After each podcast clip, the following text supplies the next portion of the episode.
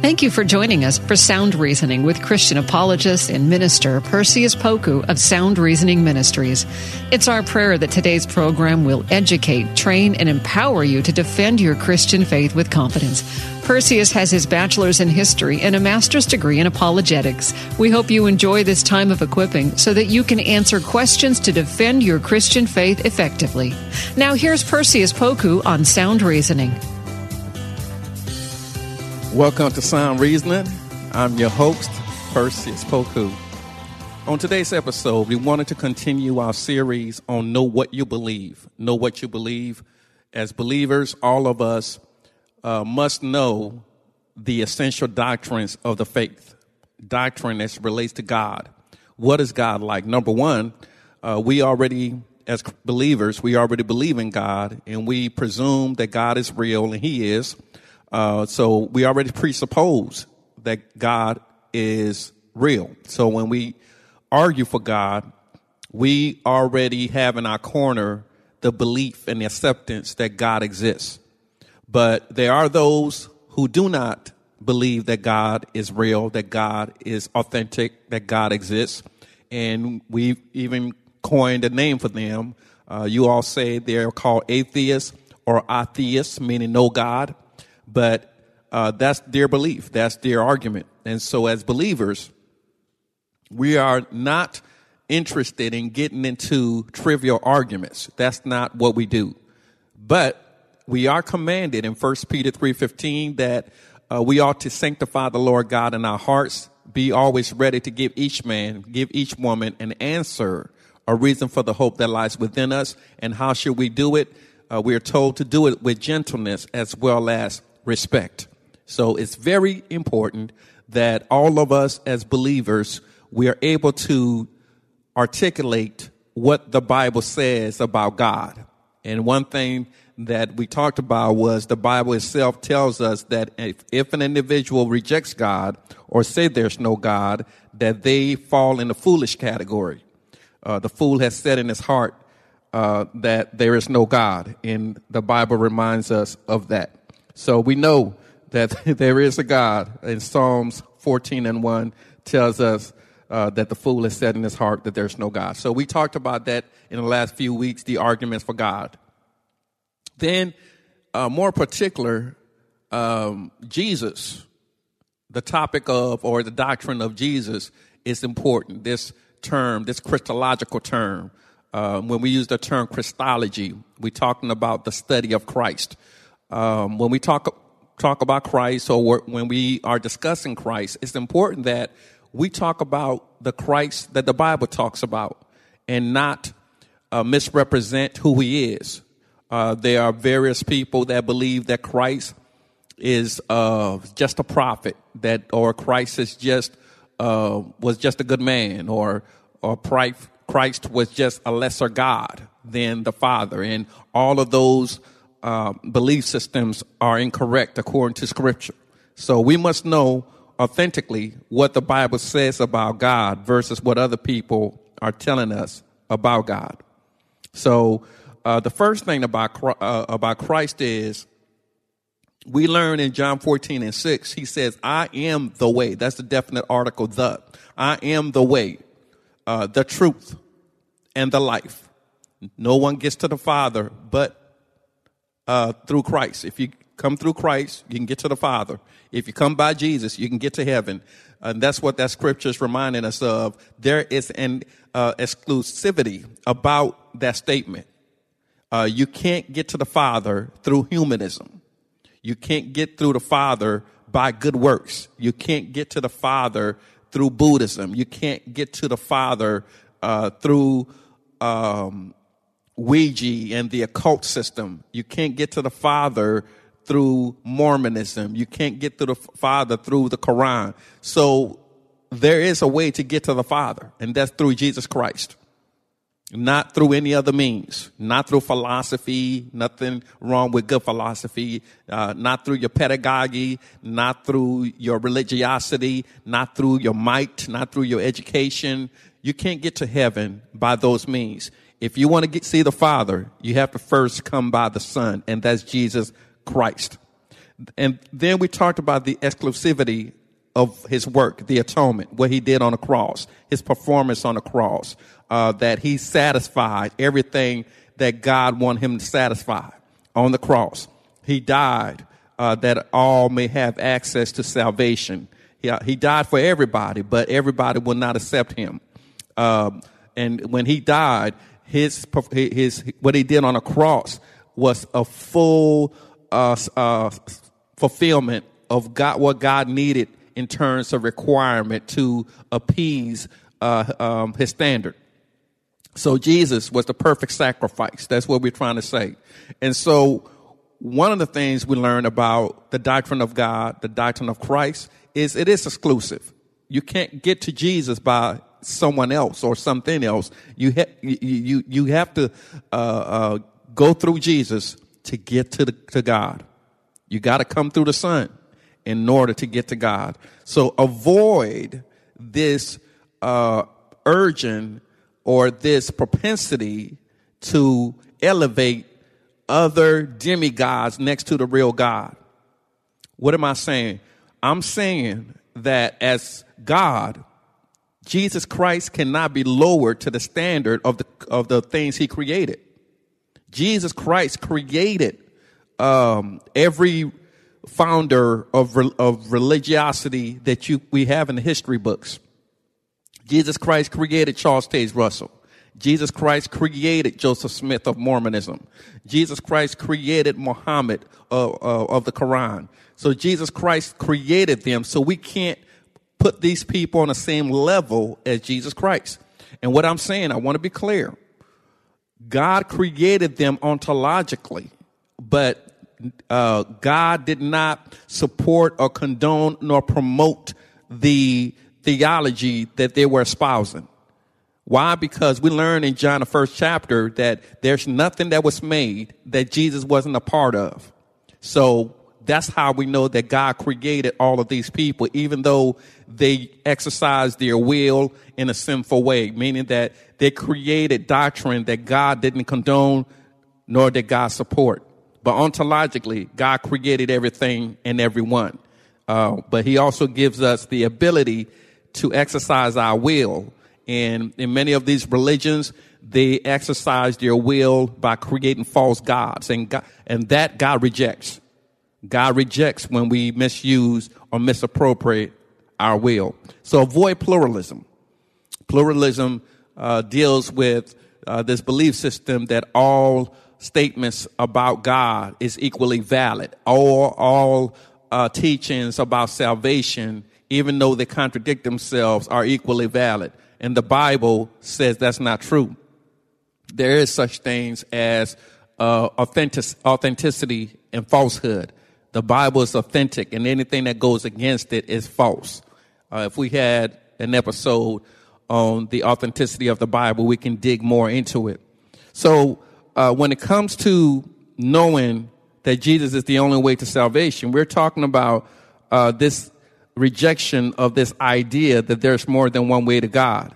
Uh, many of you have seen the various um, cars that have the bumper stickers that may say coexist or tolerance, and each uh, letter represents uh, another religion. And what they're saying is is, um, that all religions are the same, that all religions are equally valid. Doesn't matter what you believe. And I'm I'm saying that's not biblical and we need to reject such doctrine. We need to reject such arguments. So we have to be careful. We, we, we have to be true to the Bible and what the Bible is telling us. There is a fidelity that we must hold on to. So there's, uh, when they said there's more than one way to God, the answer is no. Jesus said, I am the way, the truth, and the life. No one gets to the Father but by me. Then if they say all religions are the same, all religions are not the same because they teach different things. So uh, in Islam, uh, salvation is based on good works. Your good works have to outweigh the bad. Um, and you can find that in the Quran, Surah 5 9 and Surah 829, uh, where it says salvation is based on good works. And, and that's the goal in Islam, is that your good works have to outweigh your bad. And then uh, for the uh, Jewish uh, religion, uh, Jews espouse or believe that um, in, in, in a national salvation, not a personal one. They view salvation from a group perspective, not on an individual basis. So when the gospel talks about our personal sins, um, they don't see it as such. They see it as, as a communal sin, as, as a national sin, uh, as a group sin. Uh, salvation in Jewish uh, teaching is based on following the writings of the rabbis, based on the Torah. So, in short, Jesus has no role in their idea of salvation. Uh, they're still uh, living under the interpretation of the Torah as uh, prescribed by the uh, various rabbis. Now, well, let's look at uh, the Bible being the only uh, authentic Word of God. There are various religious books out there. You know, you got the uh, Hindu Vedas, you, you, you, you've got the Book of Mormon, and in the Book of Mormon, you got the Book of Abraham, and um, Doctrines of Covenants. It's been a while. Um, so some of these names, um, I haven't said it in, in quite a few years. Um, the Book of Nephi and, and, and so forth. Uh, and so you leave the Book of Mormon, you go to the Jehovah Witnesses and they have their New World Translation. So with all of these different religious books, what are we supposed to believe? Are they equally valid? And the answer is no. The world is filled with many types of these books. Um, the Bible is the only accurate word of God. Let us look at uh, some of the reasons why we say this. So, the New Testament, the New Testament, um, our New Testament is based on the, our manuscripts. So, if you have a Bible, if you have a Bible, doesn't matter if you have the NIV or the NASB, if you have the KJV or the NKJV, um, doesn't matter which one you have. Uh, before the producers or the uh, uh, the, the company that um, publishes your Bible, before they publish the Bible, they have to decide which group of manuscripts they're going to use. These manuscripts are copies of the original uh, letters that the authors uh, wrote. The original document is called an autograph. And then from the autograph they make copies. And those copies are called manuscripts. So we have uh, manuscripts. If if we ever wanted to know what a verse was saying or if we found new manuscripts and we wanted to verify if it was authentic we would take it and compare it to thousands and thousands of manuscripts that we have all over the world so we can discern what that verse is actually saying and if it's authentic so these copies of the original again are called manuscripts. So through archaeology, many old writings um, have been discovered throughout the years. Historians can figure out if the writings are true simply by comparing them with other writings uh, that's talking about the same thing. Now, according to historians, the more copies or manuscripts you have, the better chance you have of knowing what the writer was actually saying. The manuscripts serve as human testimonies about an event. So the more you have, they're like eyewitnesses. If, if these manuscripts are legitimate, then they serve as eyewitnesses to the event. They serve as uh, legal records to the event. So using the historical process and standard, we can quickly discover that the New Testament has the most manuscripts of any uh, of any writings in antiquity, and that matters because again, the more manuscripts that you have that are valid, then uh, the more apt uh, that story that they're talking about um, is, is likely to be true. So it's important.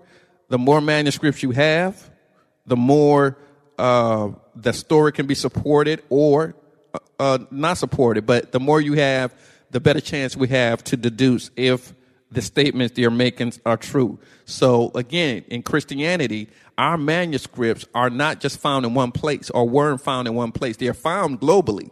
And that's a good thing because if it was found in one place, then skeptics would accuse us of collusion. But thanks be to God that these manuscripts were found throughout the world and there are three groupings of manuscripts Uh, you can write this down if you want or uh, listen to this recording later. But there are three main groupings of manuscripts. Uh, there are those that were found in uh, that are called the Alexandrian manuscripts, and those were found in the area of Egypt. Uh, then you have the Byzantine um, group of manuscripts. Then you have the Western uh, group of manuscripts, and so these are found throughout. The, they were found throughout the world, and um, these writings uh, or copies of the of New Testament can be uh, connected and compared to the other manuscripts, and the, for the most part, they all say the same thing. And if it's if it's not a legitimate manuscript, again, that's the blessing of having the other ones that we know are valid, so we can compare compare it uh, to those. So new, the New Testament manuscripts can be trusted. That's that's what we see as Christians. It can be uh, trusted because the Bible is often attacked. Right? We talked about God being attacked. We talked about the doctrine of Jesus being attacked.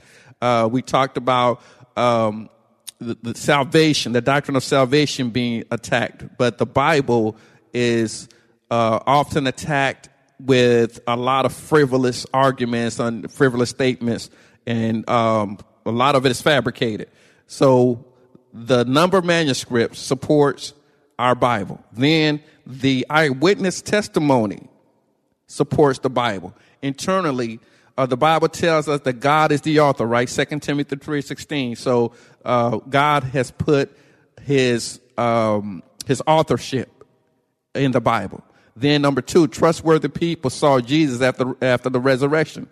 First Corinthians 15, 3 through 6. So you have people that saw the risen Christ. Uh, then number three, the fulfilled prophecies about Jesus um, is evidence that the Bible can be trusted. All those hundreds of years, there were predictions about Christ, and he fulfilled them to the T. He fulfilled them to the T. Uh, just, I just want to share some of those prophecies. If we look at um, Herod killing the children um, when Jesus was born, Jeremiah 31 and 15, which was fulfilled according to Matthew 2, 16 through 18, then it said that um, he will be called Emmanuel, Isaiah 7, 14, and we see that in Matthew 1, 23. And then it says he'll have a ministry in Galilee. Isaiah 9, 1 through 2. We see that in Matthew 4, 12 through 16. It says uh, that he would uh, bear the world's sins. Uh, Psalms 22 and 1. We see that in Matthew 27 and 46. It says that he would be rejected by his own people. Isaiah 53 and 3. We see that in John 7, 5. And then it says he'll be a light to the Gentiles, Isaiah 60 and 3, which is found uh, in Acts 13, 47 through 48. So again, uh, there are hundreds and hundreds of passages that deals with Jesus being the perfect fulfillment of all the Old Testament prophecies. And these prophecies were given hundreds and hundreds of years before Jesus was even born. And yet he fulfilled them all. And then we have external evidence outside the Bible. We just deal with the internal evidence, those things that were inside the Bible. But even outside the Bible, we have arguments to support our new, uh, our Bible. And one of the most uh, famous one uh, is the biblical archaeological find, the Dead Sea Scrolls. And some of you all are familiar with the uh, term Dead Sea Scrolls. So before the discovery of the scrolls, uh, there were skeptics who questioned some of the claims of the Old, of the Old Testament. Uh, they were written in Hebrew, these Dead Sea Scrolls, uh, Aramaic, and, as well as Greek. And they're dated from the third century BC to the first century AD. So you may be asking, what's the big deal about these Dead Sea Scrolls? Well, if we were to look at uh, Peter Masters' uh, writings on the Dead Sea Scrolls, quote, um, he said, thousands of portions of Old Testament books, including all except Esther, some written as long ago as 200 BC, have established the accuracy of the Masoretic Hebrew manuscripts of later centuries. 17 copies of Isaiah were found. A leather scroll 24 feet long and 10 inches wide was also found, made from 17 sheets sewn together. Over the centuries, since hardly anything has changed, providing stunning proof of the extraordinary preservation of the Bible. So um, these um, scrolls were copies of Old Testament scripture, and they were preserved in the Qumran Valley uh, by uh, believers. And so they stored it in these caves. Uh, archaeologists believe they stored it um, expecting an impending war. Uh, so it would be God's word would be preserved. But um, because these scrolls were discovered and it's and it's dated at the time that it, has been dated um, from third century BC to first century AD, that makes them valuable, and it also means that um, it, the, what we have in the Old Testament was not a later date, but it was it was pretty early, and it's consistent with what we already had.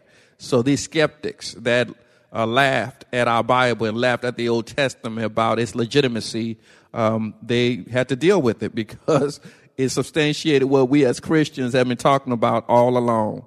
And so, biblical archaeology is also another uh, area or another field that supports what we believe. In Acts 21, the Apostle Luke details how Paul was almost killed based on a false allegation uh, he was accused of bringing a Gentile into the temple.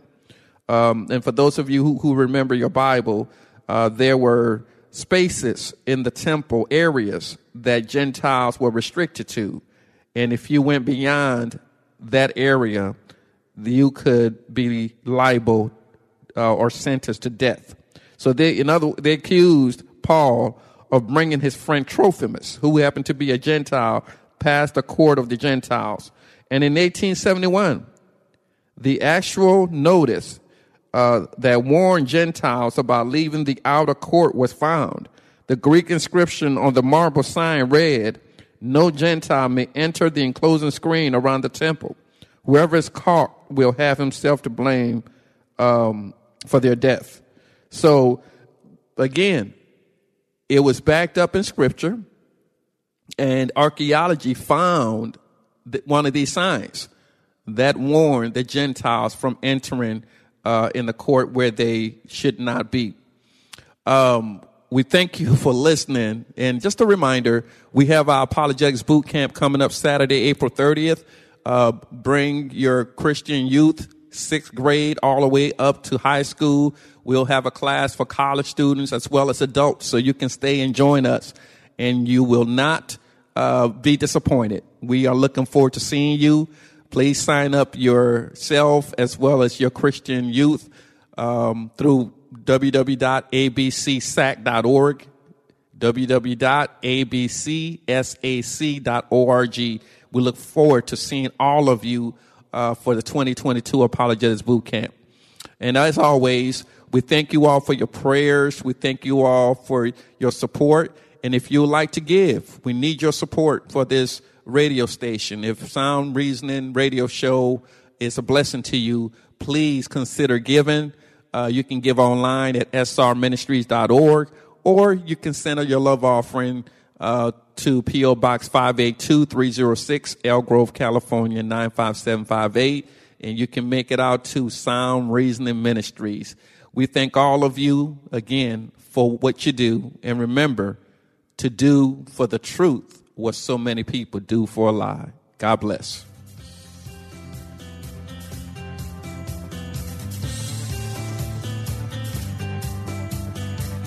Thanks for listening to Sound Reasoning with apologist and minister Perseus Poku from Sound Reasoning Ministries. It's our prayer that today's lesson has equipped you to share and defend your Christian faith with boldness. Sound Reasoning Ministries offers training in apologetics, biblical studies, and systematic theology. Join in on discussions on Facebook at Sound Reasoning Ministries. For more information about the ministry, to send an email, ask a question, or support the ministry, visit online at srministries.org. That's srministries.org. Listen again next week at this same time. And remember, Titus 1 9 says, Hold firm to the trustworthy message as has been taught, so that you can encourage others by sound doctrine and refute those who oppose it. Sound Reasoning Ministries, srministries.org. Everyone wants to change the world. Capitol Ministries is doing just that, one heart at a time by creating disciples of Jesus Christ among political leaders in the U.S. and foreign nations. For more than 25 years, founder Ralph Drollinger has written Bible studies specifically for public servants. Study along with us and learn what the Bible says about capitalism, communism, abortion, same sex marriage, and other contemporary issues. Subscribe and follow us at lifeaudio.com or search Capitol Ministries on your favorite podcast platform.